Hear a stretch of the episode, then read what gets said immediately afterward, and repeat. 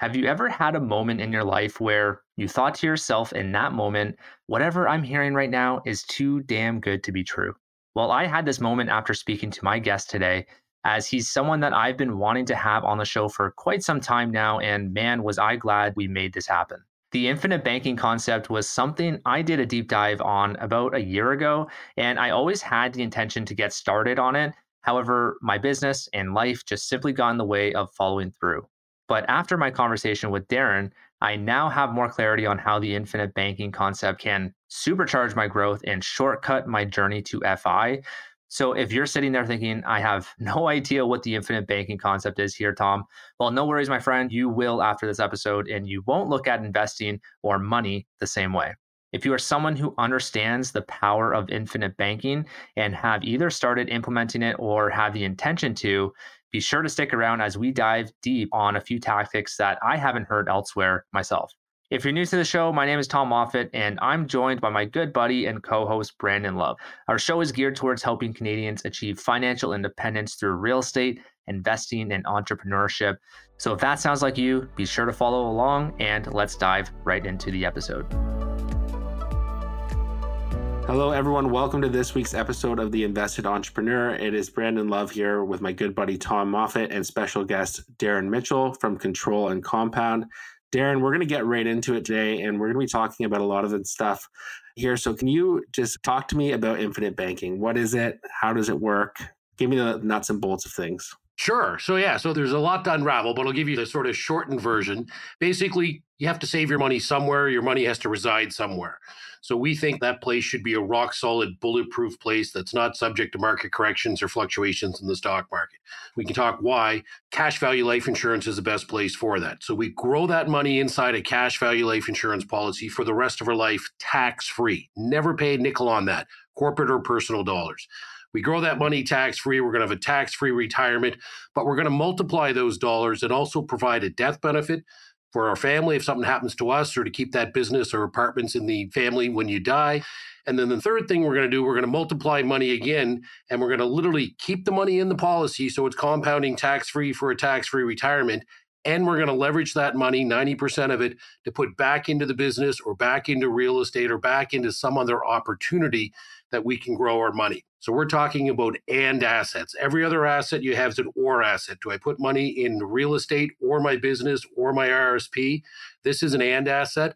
I'm going to put my money in the cash value life insurance, grow it tax free for a tax free retirement, multiply it for a death benefit, but also be able to use that money short term to grow my business and keep my business afloat. Okay. The main reason why I did a huge deep dive on this about a year ago was because of the fact that you can borrow from your policies, which I thought was super cool.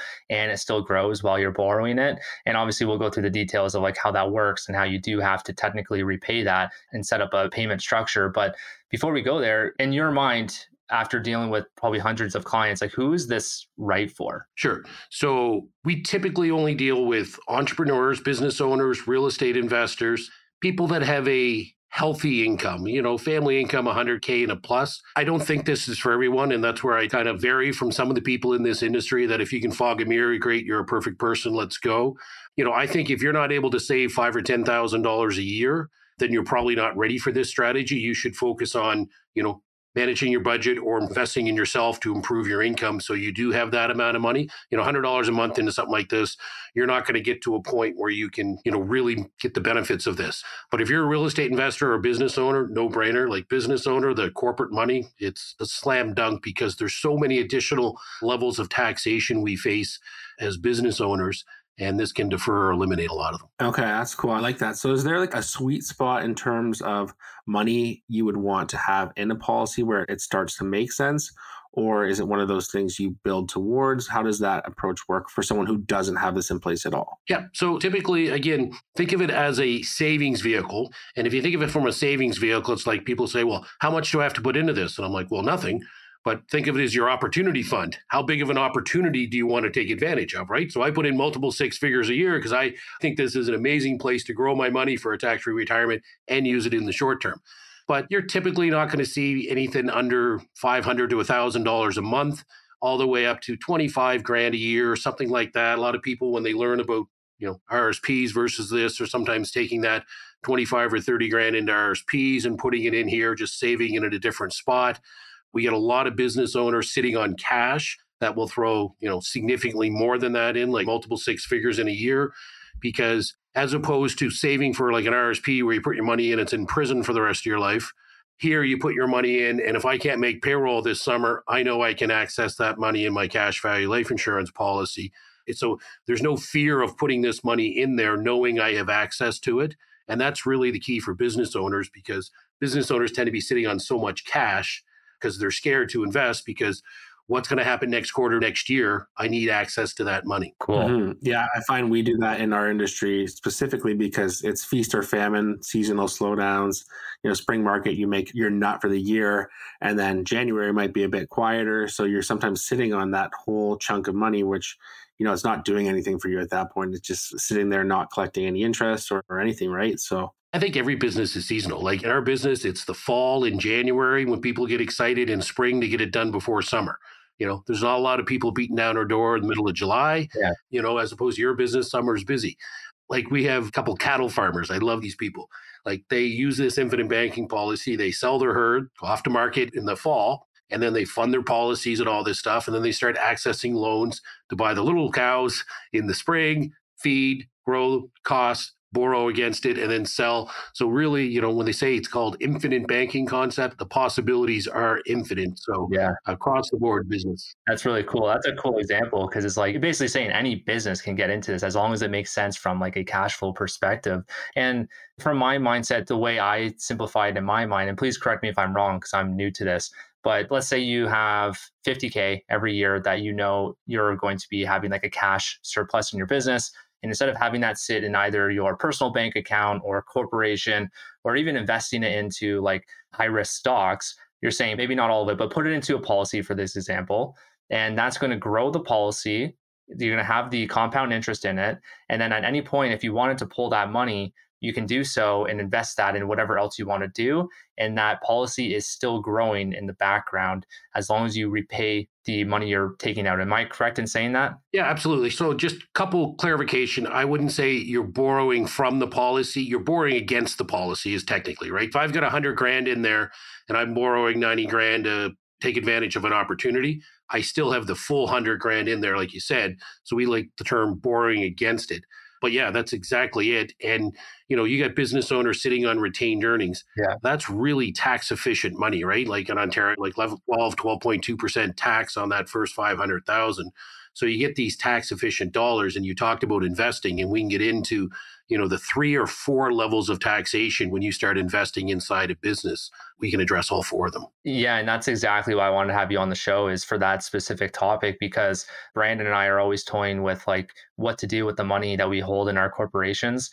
And i like the idea that you can invest that in there without incurring I believe it's 35% for capital gains in your corporation, correct? For any gains make? Yeah, so a couple things. Yeah, you can invest dividends, capital gains. Capital gains be a little less than that. It'd be roughly half the top tax bracket of 53. But where most business owners are looking at, let's picture a pie. You get a million dollar portfolio. Well, the low hanging fruit in other words, the money I think that would make sense in here is more the fixed income. So if we go back to the business owner sitting on 100, 200, 300, 400 grand of cash because they don't know what's going to happen, right? That money, that cash, that's the first place we go. Because when you start putting money in a high risk investment, it's really not accessible to the business. If the stock market drops 40% and all of a sudden an opportunity comes along, are you going to cash out when you're down 40%? So we think for a portion of your money, it's got to be rock solid and bulletproof.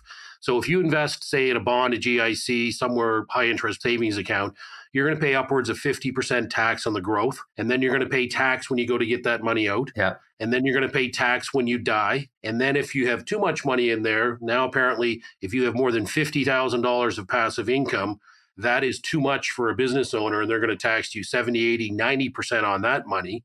So politicians can have a $150,000 pension. That's okay. But we can only have, as business owners, $50,000 of passive income.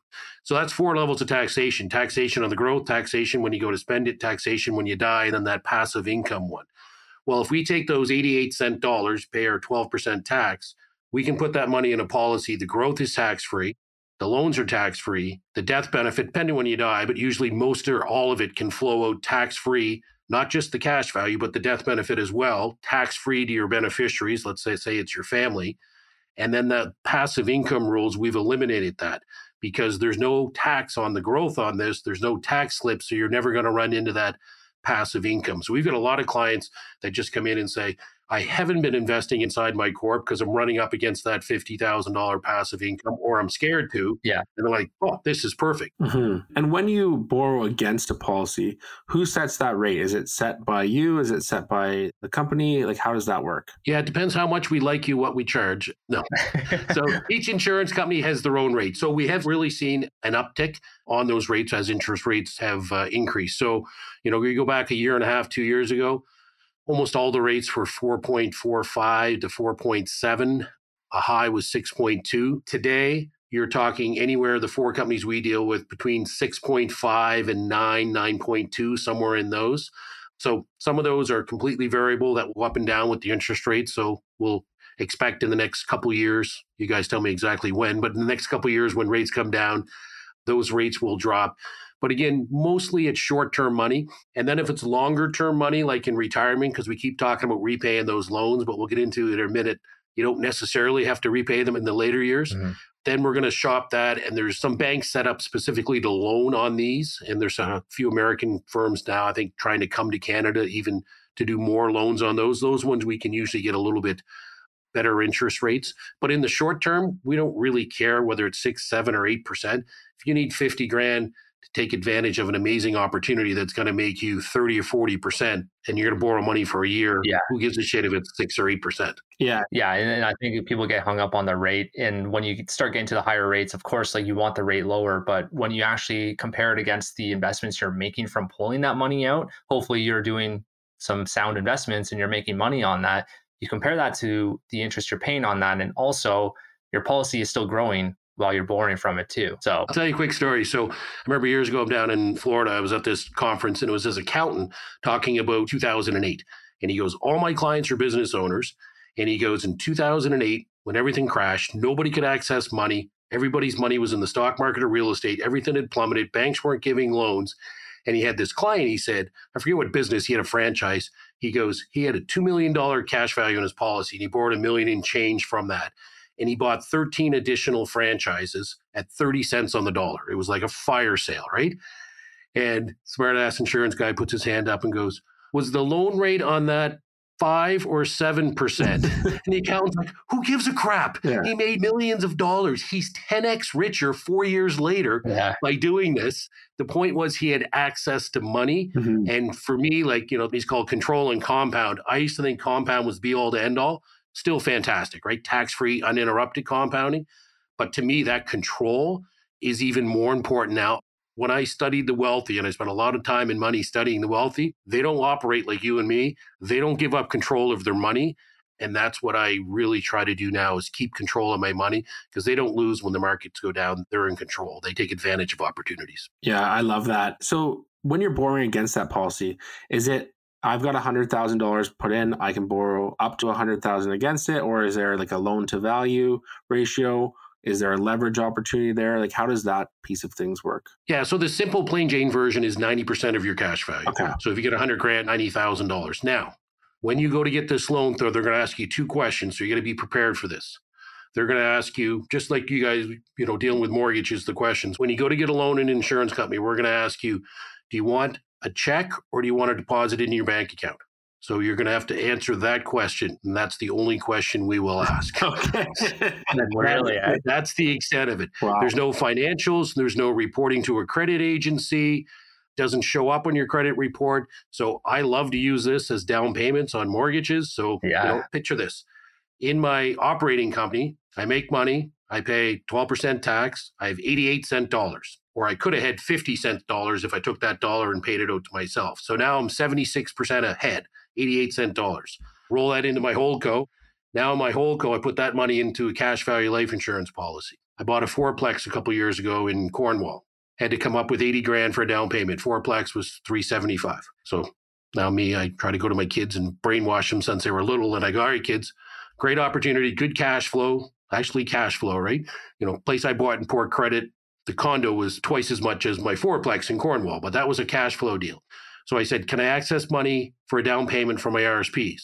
No, that money's in jail. All right, the kid's been listening. Nice. What about your education fund? No, that money's in jail. What about this beautiful cash value life insurance policy? And they're like, Yeah.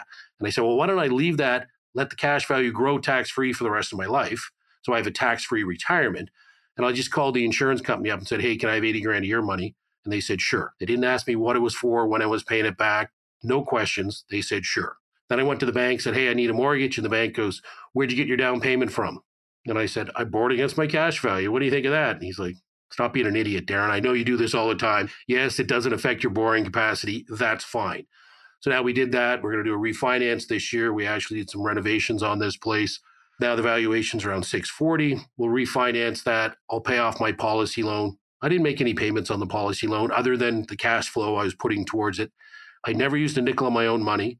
Cash flow positive opportunity, and that didn't affect my policy one cent. If I took a loan or didn't take that loan, my policy would have grown the exact same. So to me, I call those and opportunities, right? And I do private lending the same way. You know, I borrowed 100 grand at 5%, loaned it out at 15. I just pocketed the 10 grand difference and opportunity. Didn't affect my policy growth whatsoever. So when you're going to do that, you're setting your own terms, so you can pay back the loan at any point. Is that how it works? Like, yeah. So the guy works with his dad, who was former commercial banker at one of the big banks. When he first learns about these loans, he's like, "These are like the holy grail of loans." Like, what do you mean? Like, so you know, the loan is tax deductible. So assuming you use it for business or investment opportunities, it's tax deductible. It's uncallable. So valuations change, business goes south, COVID version 17.0 comes back, whatever happens there's nothing they can do to call that loan. And then the third one we kind of referenced, it's unstructured. And an unstructured loan is phenomenal for business owners and real estate investors. You pay that loan back when you want, how you want, and if you want. When you want, how you want, if you want. That's huge. Now, we do want you repaying the loan in the younger years. At your guys' ages, we want you paying back that loan because if you borrow that money and never pay it back, well, you're going to have interest accumulate, right. and then you're not going to have access to a lot of money. So in the early years, you know, the first 20, 30 years, depending upon your age, pay back those loans. But once you reach retirement, now we can actually borrow that money and say, you know what? We're never going to pay back this loan. We're going to let it accumulate and it'll be paid off by the death benefit. But by that point, now our cash value and death benefit has grown so high because we've had this uninterrupted compounding. We have a massive cash value, massive death benefit. And the cool part in retirement, most people save a million dollars or whatever your number is and then start spending it you know 950 yeah. 900 850 when they're spending it in retirement. You could retire here with a million dollars cash value and have two or three million dollars of cash value by the time you die because we're continually compounding it even in retirement and we're just taking tax-free loans against that death benefit. So that 100 grand or 50 grand or whatever you're taking those loans in retirement those are tax free money that you're not paying back till you die. Wow, that sounds amazing. So I've got one question that just comes to mind because sometimes, you know, it's like Holy Grail. It sounds too good to be true. I was good. What is the downside? What is the risk? Why isn't everyone doing this? And why don't you take it there? So my second book, that was the last chapter of my thing. I was like, the questions we get the most, why isn't everybody doing this? Why haven't I heard about this before? What are the downsides? So great question. So there's over a billion dollars a year goes into this in Canada. So this is way bigger than people think. Okay. But the banks can't sell it. Banks can't sell this type of product. The banks don't want you to be in control of your money. You think of a 22 year old starting an RSP in their first job, they put their money in the RSP. The bank has control of that money. They hang on to control for the next 50 years, and then they drip it back to you 30 years in retirement. That's 80 years of them controlling your money. Here, you're controlling your money. So the banks can't sell it's the big one. The downsides really, there's two big downsides. This is not designed to be a one year put money in and then stop this. This has to be funded over a period of time. So the only really downside is if you put money in this year and you cancel it within a year, you're probably going to lose anywhere from 10 to 30% of your money. So if you put in 20 grand, you're going to get back 70 to 90% of that, depending upon the structure. Right. Once you get through the second year, then there's usually enough money you can pause for a year or two and then go back. So it's got to be funded. The bigger down risk is this is becoming increasingly popular across North America. Exponential growth curve. A lot of firms like mine that are, you know, doing national business. We operate in every province and every territory. And then you get every Tom, Dick, and Harry say, Hey, I can do infinite banking too. Yeah, sure. I get an insurance license. And they set up the wrong policy with the wrong company structured for comp of the advisor as opposed to maximizing the cash value. And those policies are crap. I mean, I'm sure in your business, there's the odd person that went and got the real estate license because real estate sales were easy, and the odd person got the mortgage broker license, but they're not experts at it, right? Yeah, so mm-hmm. this exactly. is all we do. We deal with business owners, real estate investors, high net worth individuals to implement the infinite banking concept into their system. We're not going to sell you a mutual fund or an RSP. This is what we do, and we're experts at it. Yeah. So when you open up a policy, and let's say you're paying into the policy for a total of 20K a year, if you wanted to stop, you would basically cancel the policy. And at that point, whatever the cash value is of that is what you're getting back. And you could be out of pocket. Is that what you're saying? I'm saying in the early couple of years. So Early basically, year. when you start a policy, I equate it to doing a renovation on a property, right? First couple of years, you're underwater. So if you put 20 grand in, you might have 16, 17, 18,000 dollars cash value year one, right? By year two, pretty close. By year two and three, if you put in 20, you're growing by 20, and then you're rocking and rolling after that point. So, you know, if you put money in for five or six years and decide, screw this, I'm done, I'm canceling it, you'll get all your money back effectively, right? Right. Even in year three or four, you're getting 90, 95% of your money back, right? Plus, you had the insurance death benefit for that period of time. What I was saying is, once you get to the year two, you could be at a point, say you have 35 grand of cash value and you got to come up with a 20 grand premium. In year three, you don't have any money.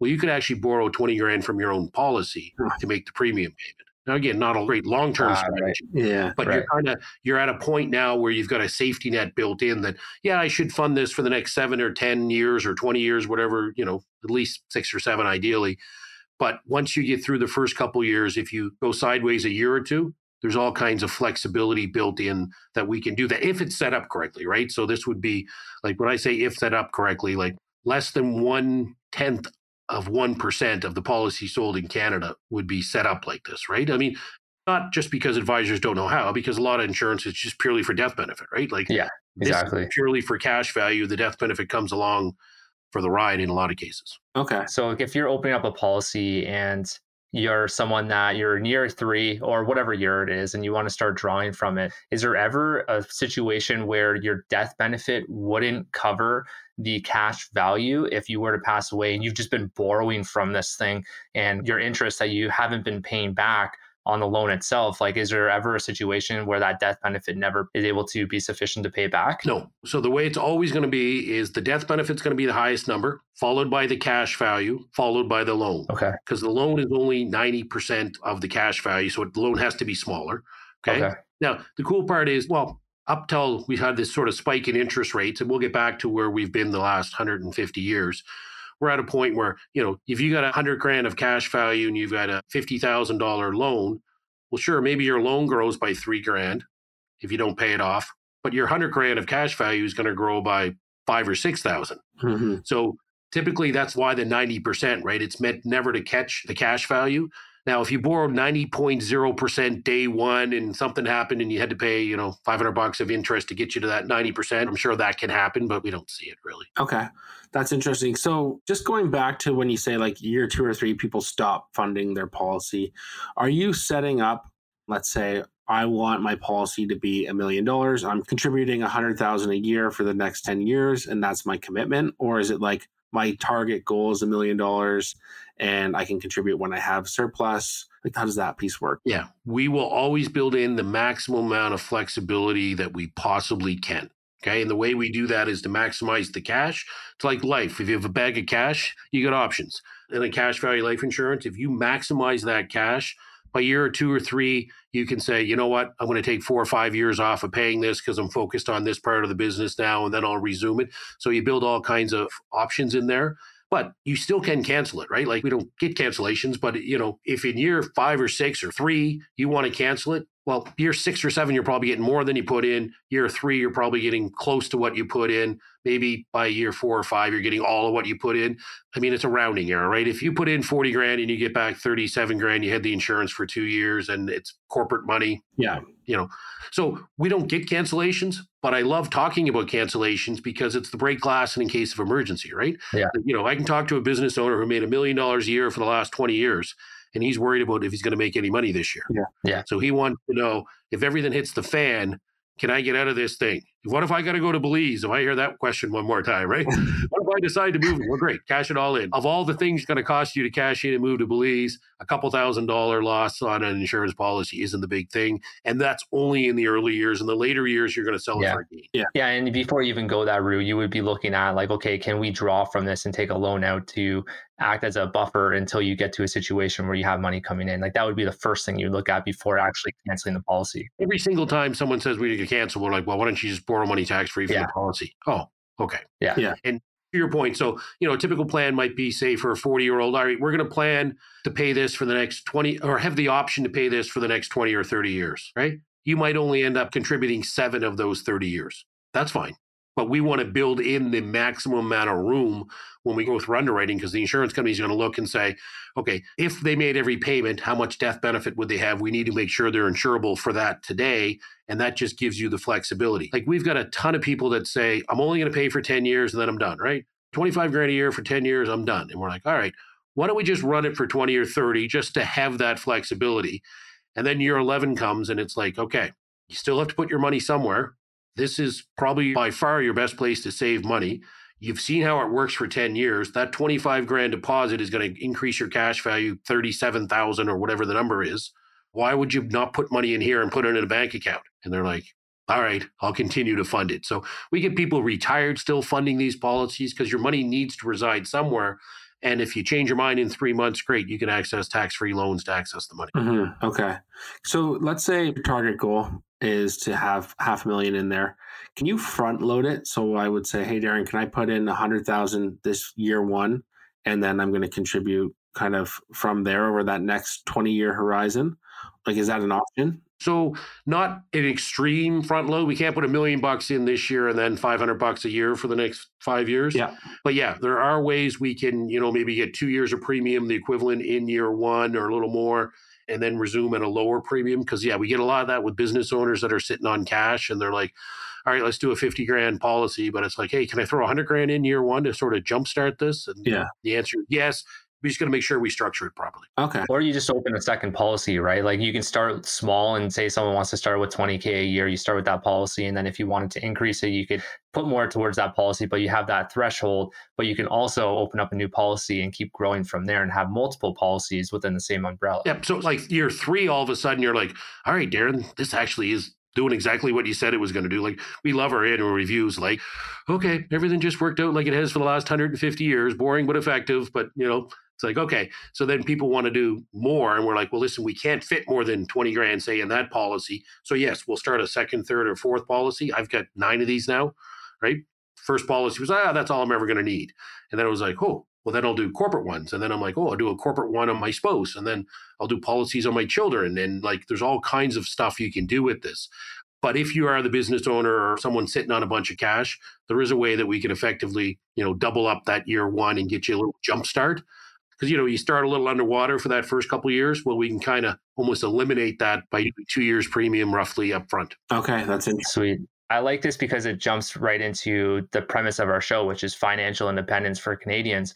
And I like the fact that, like, if you have a successful business and you're like, you know what, I'm having fun doing this, but I don't see myself doing this in 10 or 15 years' time from now. I have all this money coming in, I need to put it somewhere. And I want to set up these policies so I know in 10 years from now, I have the option to retire and draw from these policies that FI moment in my life. Can you sit down with that person and set up a plan and say, hey, in 10 years' time from now, I want to have X amount of cash value in my policy, and then I'm able to withdraw from that and never pay a dime for the rest of my life. Can you do that? 100%. Every single day, that's what we do. Okay. Beautiful. That's what we do. Now, I will caution you as business owners, they usually don't retire when they say they're going to. Because it's like, eh, life's pretty good. Yeah. You know, what? I've gone on seven trips this year and I've, you know, conferences and I've done this and that and, you know, I golf 30 rounds a year and I'm only going in four days a week, three days a week. Yeah, maybe I'll continue on. But yeah, absolutely. That's what we do day in, day out. People come and say, okay, where's the most effective place to save money? We'll show you why we think this is. And then how does this help our retirement? Well, based upon this number, you can take this amount of money tax free in retirement. Oh, I was hoping to do more. Great, we'll do more.